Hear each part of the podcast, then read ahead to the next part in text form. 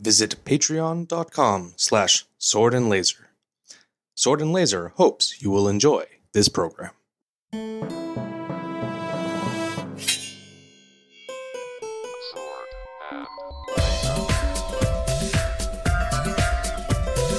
Hey everyone, welcome to the Sword and Laser. I'm Tom Merritt.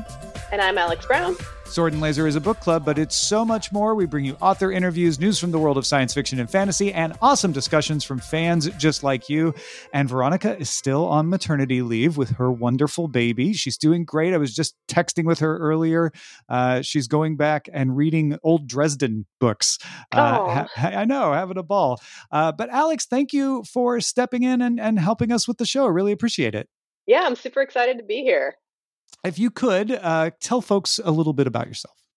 Yeah, so I'm a librarian. Um, I work with teens a lot. That's my my main goal there. Um, and I also do sort of local history. I've written a couple of books about Napa County history since I'm from Napa County, um, in particular marginalized communities. And uh, yeah, I talk a lot about librarianship and diversity work within librarianship, or I should I should say diversity issues within mm-hmm. librarianship.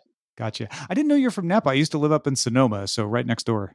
Right next door. Oh, yeah. I also write for Tor and Locus and a bunch of other places, but I'm a, a reviewer and critic of speculative fiction. Yes, you may have seen Alex's work out there on the internet. In fact, I bet a lot of you have. Uh, well, uh, we always start with what are we drinking? Uh, and lately it's been something cool that we've been drinking lately. I'm not drinking anything that interesting right at the moment, but I did go to my local bubble tea place uh this yesterday afternoon because my wife saw a picture on Instagram of Oreo cream cheese milk tea with Whoa. boba. Uh and it wasn't as it honestly wasn't as good as I expected given that name, but it was pretty good. It was still pretty good. I'm I'm sort of semi lactose intolerant, so that sounds in that sounds terrible to me. I think I'm they do a soy milk there, but I didn't I haven't tried it. Yeah, I'm very, very boring. I'm drinking peppermint tea. Tea is like my main liquid consumption. So that is okay, what I am yeah. enjoying. Good peppermint tea. There's nothing wrong with that. I love it. All right, let's get into the quick burns. Ruth posted, uh, and we've got a lot. It's award season, even in the book world. Uh, the British Fantasy Awards were announced. The winner of the Best Fantasy Novel Award was The Bone Ships by R.J. Barker, uh, which Ruth says is a book she's read and would 100% recommend adding to your to be read list if a fantasy adventure on the high seas with clever world building and great characters sounds like your kind of thing. I have not read that. That does sound very interesting, but uh, I was super excited that Faya got on for the British Fantasy Awards. That was oh, got the nomination for me. Yes. Yeah. Very cool. Uh, Richard posted that Netflix just came out with a trailer to the new series based on Shadow and Bone by Leigh Bardugo. Uh, Richard posted a quote from the Deadline article. In the teaser trailer, we meet Alina Starkov, played by Jessie Mei Li, as she unleashes her newfound power, as well as General Kirigan, played by Ben Barnes, as he meets Alina for the first time. Also, uh, in book TV news, a trailer for season four of The Handmaid's Tale is out, and that is coming back to Hulu on April 28th. Uh, are have you watched The Handmaid's Tale? Are you familiar with Shadow and Bone? Either one of these get you excited? Yeah, I mean, I, I mean, I know the Grishaverse. Um, I'm very excited about it. I'm disappointed that Nina was not cast as a fat actress, but mm. I'm mm-hmm. very excited about the the TV show for that. And Ben Barnes is very nice to look at. Um, but no, I have not watched A Handmaid's Tale. It's just it's it came out, you know, right in the middle of the worst possible administration, and I just I don't have the heart. I go through enough crap every day that I don't have it in me to take it home at night. I think that is a testament to how good it is. How many people I've heard say that, where it's like it's just too hard. It's too yeah, someday maybe, but too hard to watch. I get totally. I yeah. Yeah, maybe in like 20 years when you know I'm retired or something and sitting on a beach somewhere. Sure, but. sure. Uh, Seth posted uh, more nominees. The LA Times posted nominees for their Ray Bradbury Prize for Science Fiction, Fantasy, and Speculative Fiction, including Susanna Clarke for Piranesi, Megan Giddings, Lakewood, Stephen Graham Jones, The Only Good Indians, N.K. Jemisin, The City We Became, Aoko Matsuda, uh, with a translation by Polly Barton, Where the Wild Ladies Are.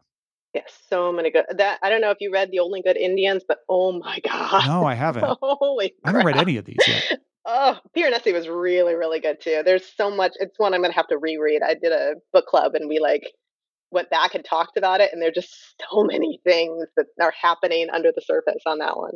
What's it about? I mean, what what are either either of those about? Piranesi is sort of a portal fantasy. There's a man who's living in a sort of a endless set of halls, and there's another man called who you know wants him to do stuff, and that's really all I can say. That's without an, intri- an endless set stuff. of halls is very intriguing already, yes, just right there. It's it's very weird, and the man has no memory of his past, and then he Oh, finds wow. journals that he apparently wrote but has no memory of writing, and Huh. then it just spirals on from there. But there's like really deep stuff happening. Um, and then the only good Indians, uh, I can't remember which tribe. I think Blackfeet. Um, but it's set on a reservation and it's horror and uh, these men shoot a deer and then the deer basically comes back and Oh, exacts vengeance on them 10 years later and Oh, just my. murders everyone in, in their path and it's uh, i had the uh, i was listening to it while on audiobook while i was moving to, uh, and i was driving through a national forest at night listening to a deer woman talk about how she's going to murder people and like deer are like on the side of the road Oh, no. terrifying right. You're like, it's not me. I'm on your side, dear. I'm Yeah. just driving. bad Amazing. choice on my part Oh my gosh, that's hilarious. I I once it not nearly not quite as terrifying, although now that I'm thinking about it a little bit. Uh there's a song called Atomic Power uh that was like a non-ironic 50s gospel song that was covered by Uncle Tupelo in the 90s and one time I was driving through the White Sands missile range and that came on the radio.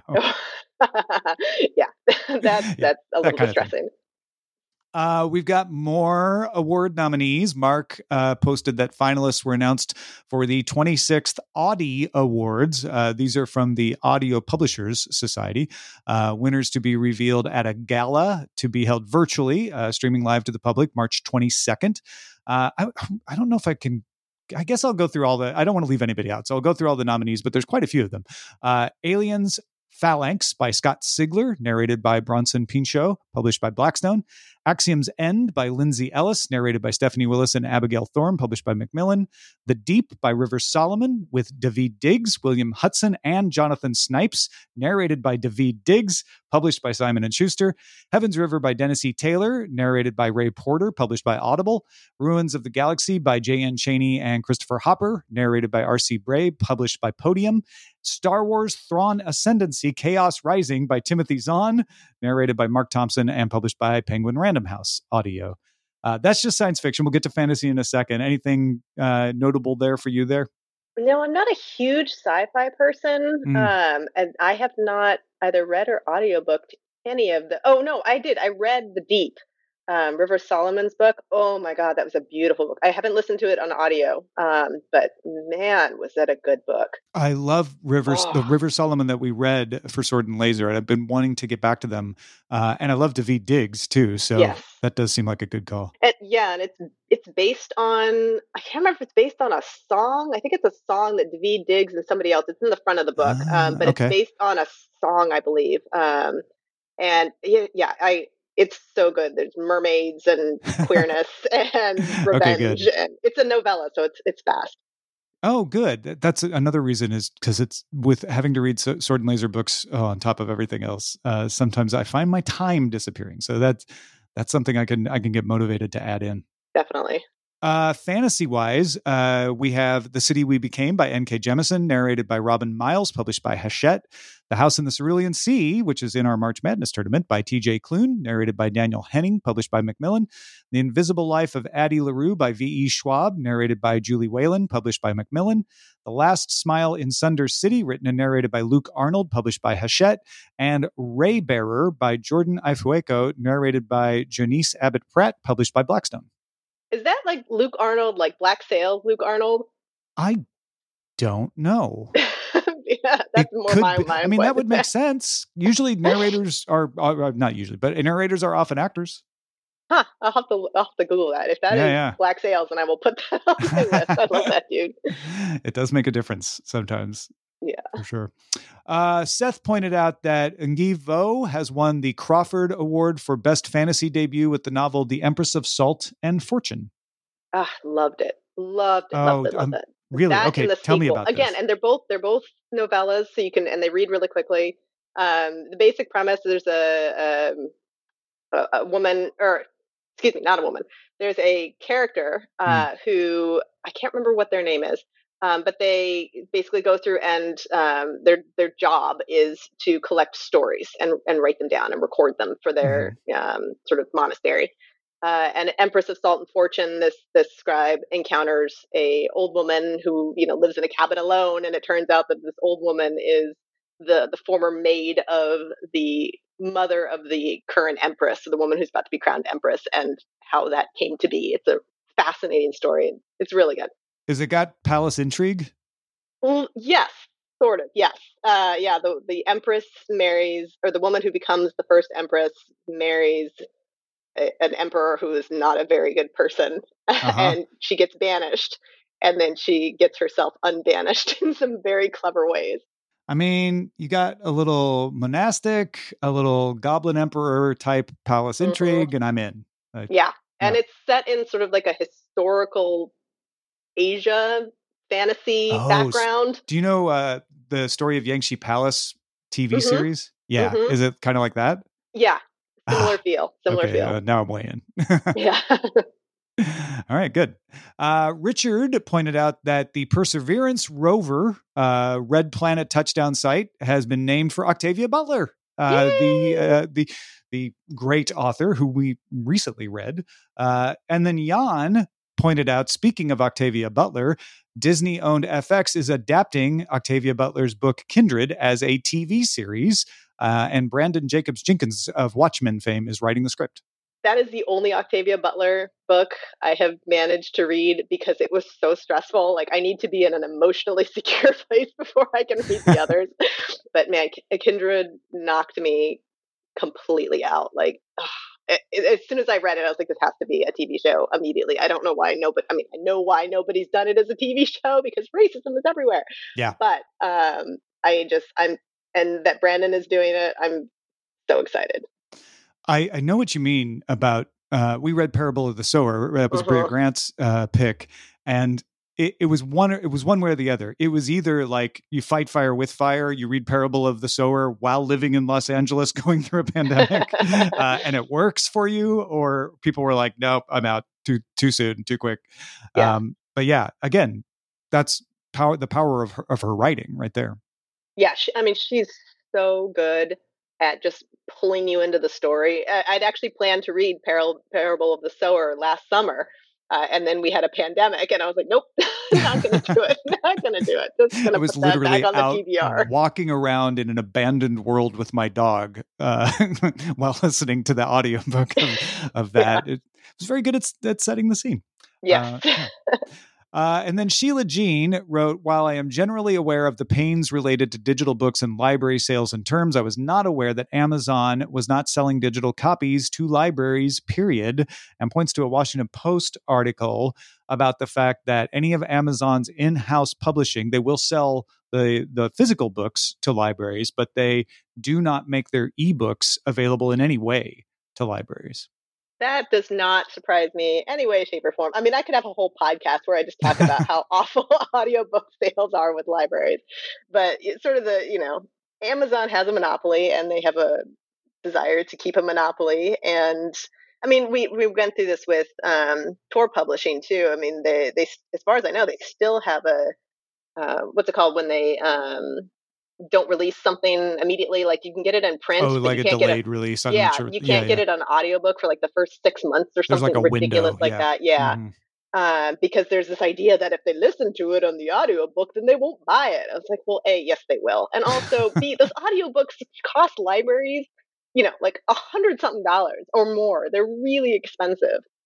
I just, you know, it, it, whatever I'm paying as a librarian for this audiobook is like 20 times what somebody's going to buy it in print. So, Also, you know, I am still perhaps old fashioned in that I think uh, along the lines of what Cory Doctorow has said that uh, making your writing more available makes it more likely that people will discover it and eventually more people buy it. And so I, I, feel like Amazon's not even doing the right thing in their own self interest here. Oh no, it's it's ridiculous. I mean, I got into uh, into romance novels last last year with the pandemic. Like that was pretty much uh-huh. the only thing I could read without breaking my brain last year. Right, right. And I'm still doing it. But you know where I get almost all of my audiobook or all of my romance books from my library's Hoopla app.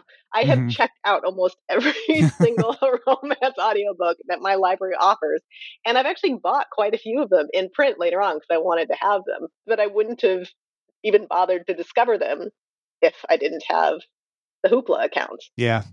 And guess guess what happened with the Hoopla account? The librarians bought the book to put it on Hoopla. Right.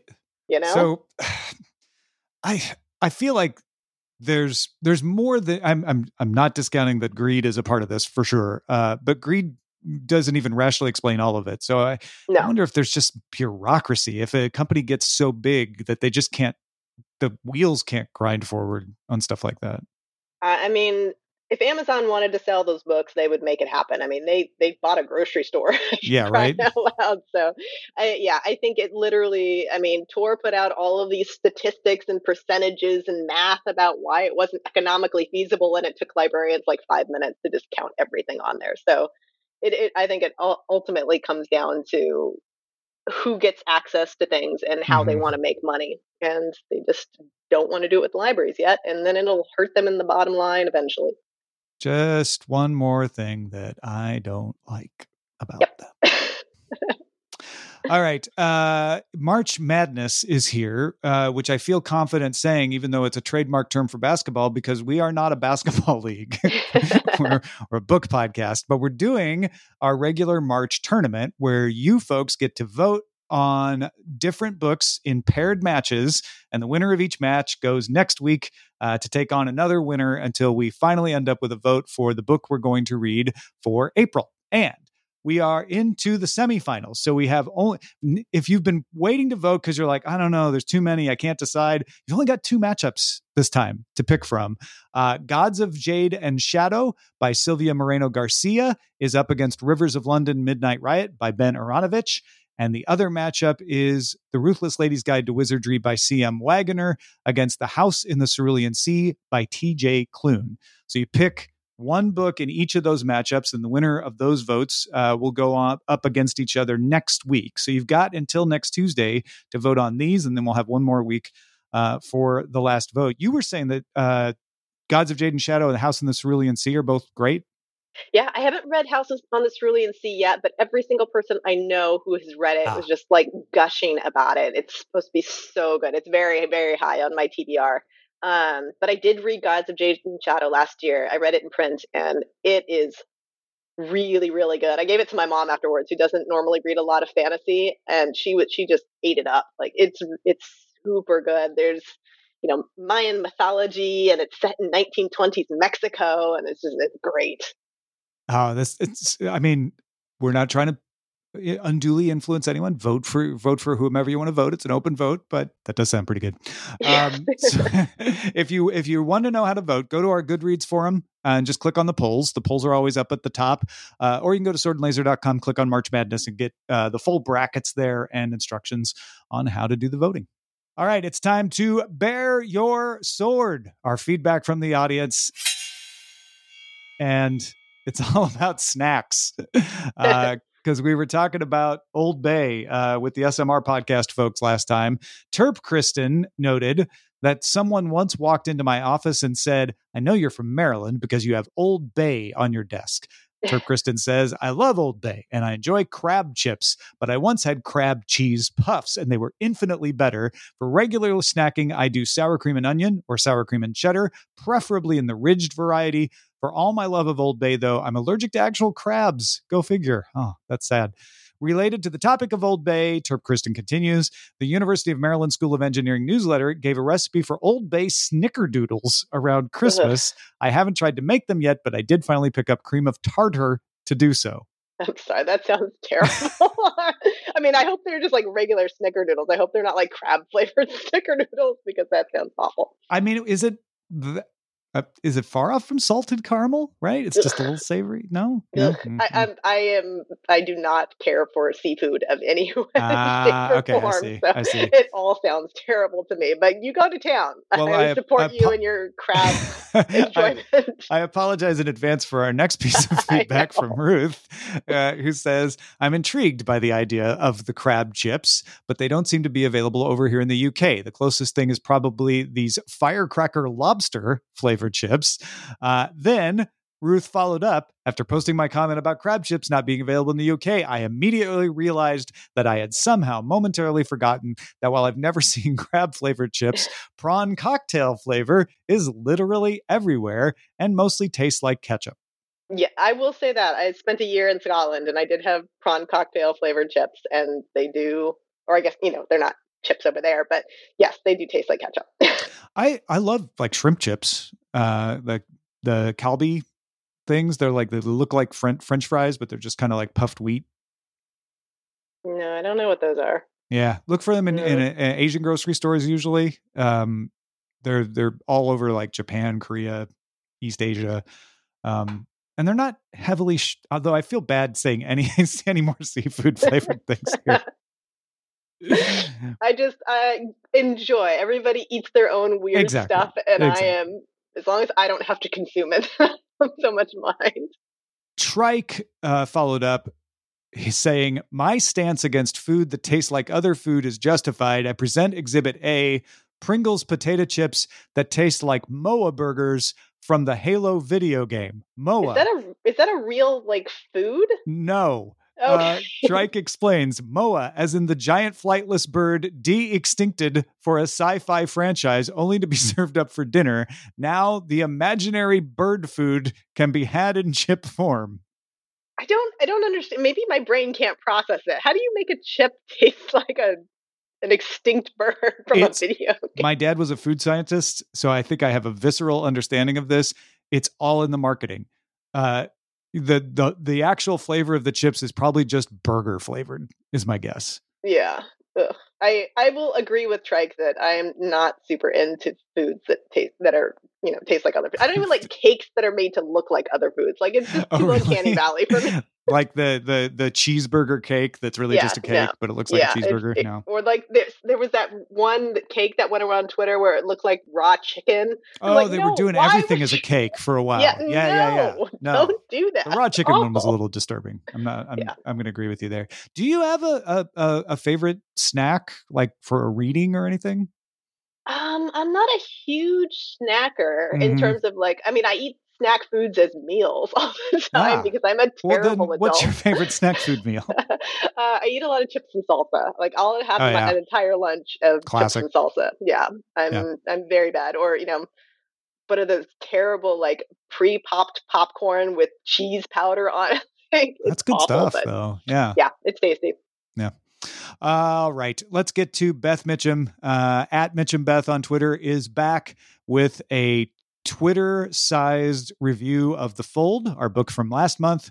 Beth writes The Fold, Peter Clines, ginormous flying transdimensional monsters are why we can't have nice things. I enjoyed watching the mild English teacher break out of a shell as he unfolds the mystery. Hey, what if Zoom calls worked as gates? That sounds very intriguing. I know. She's so good. Like, these should be book jacket uh, yes. uh, copy uh, for sure. Although the idea of Zoom calls working as gates uh, sounds slightly horrifying, depending. Yeah, I'm waiting. By the way, if anybody who reading or listening to this writes short speculative fiction, I want that as a story. Like, do it now. the Zoom call as a gate. Yeah. Super interesting. That's good stuff. Thank you, Beth, uh, for that, as always. Uh, and all the folks who are following and at replying on Twitter. We see you all. All right. It is time for our non spoilery uh, kickoff of our March book, Elatsoe by Darcy Little Badger. Uh, this was picked by you, Alex. Uh, so tell us a little bit of, about the book and why you picked it. So I picked it because I, well, one, I really wanted to read it last year and I couldn't get to it. so I'm super excited to have an opportunity to finally read it.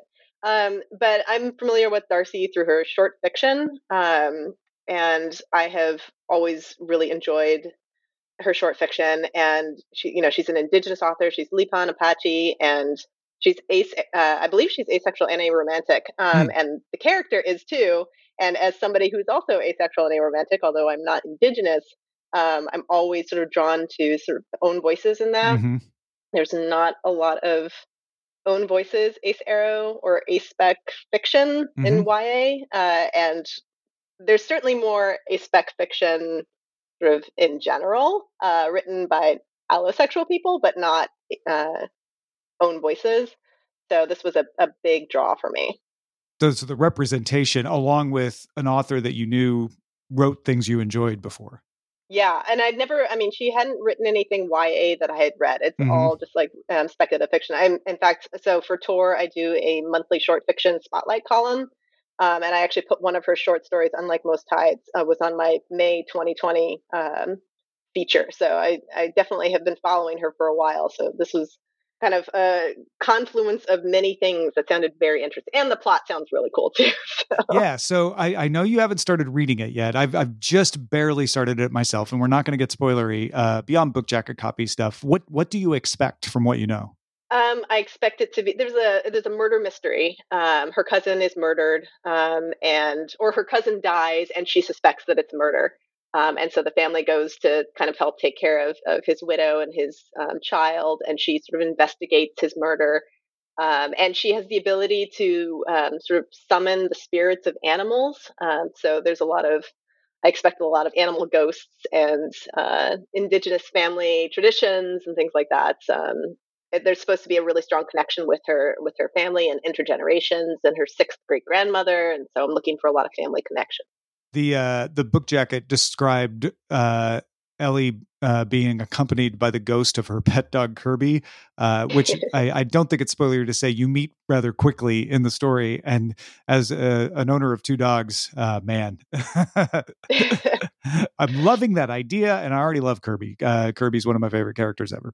Yeah, I I thought that was such a neat a neat little thing to do. I don't have dogs. I have pet rats. Um, and there was a way back on Tumblr, I think it was on Tumblr, but years and years and years ago, I saw this story where um, this witch shows up at a apothecary with, you know, an older witch. Um, and she's got all the younger witch has all of these like rat skeletons running uh-huh. around because she tried to res- resurrect her dead rats and instead only like resurrected their skeletons. And I thought, you know, if I could do that, I wouldn't actually mind having little skeletons of all my they old rats. Shed, 20 right? rat skeletons running around my apartment. I'd be okay That's amazing. That. Yeah. I don't know if that would work with dogs for me.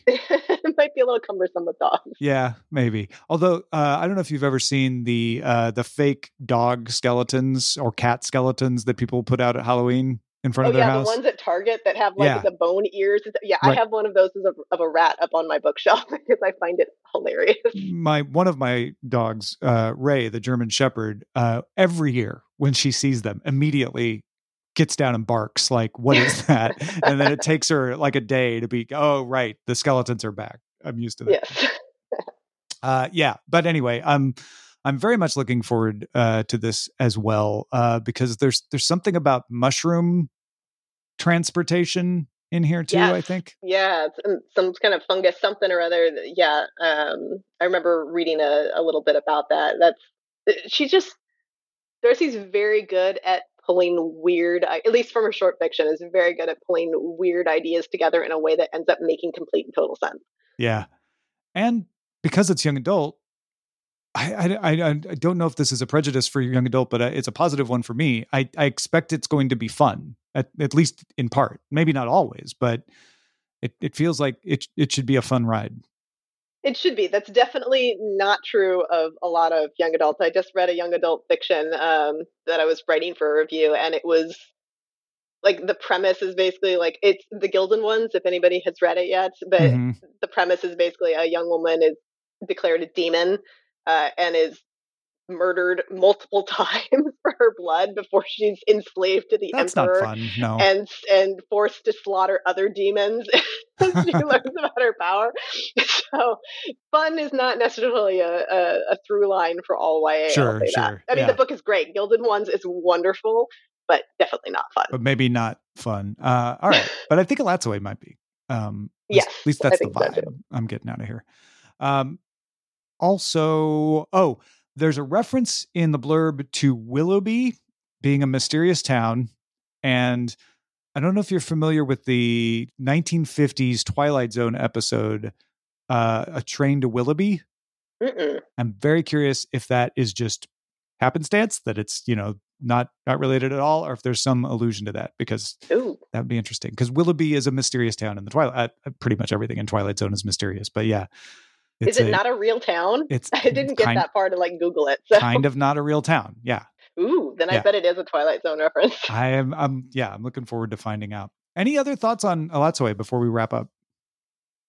Just that I am I mean, I hope that this is the start of more indigenous YA and more indigenous fiction in general. Um, but I am just so excited to dive into a story that I, I honestly I cannot think of another wh- whether it's YA or adult that would be even close to what Elatsoe is is coming at. So I'm very excited to read something entirely new.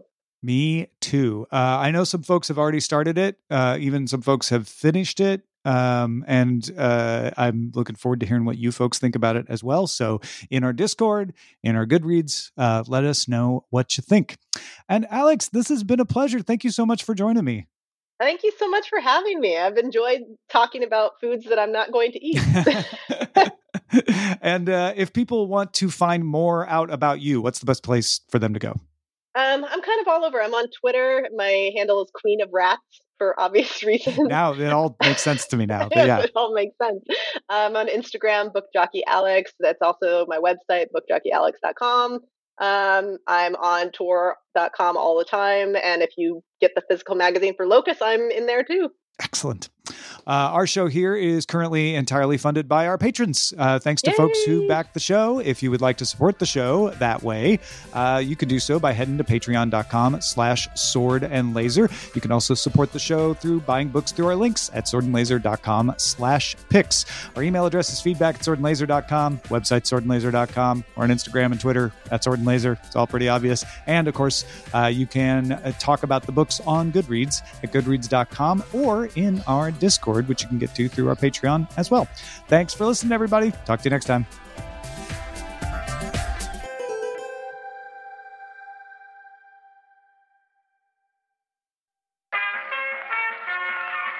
This podcast is part of the Frog Pants Studios Network. For more information about this and other shows, visit frogpants.com. Audio program so good, it's like you're there.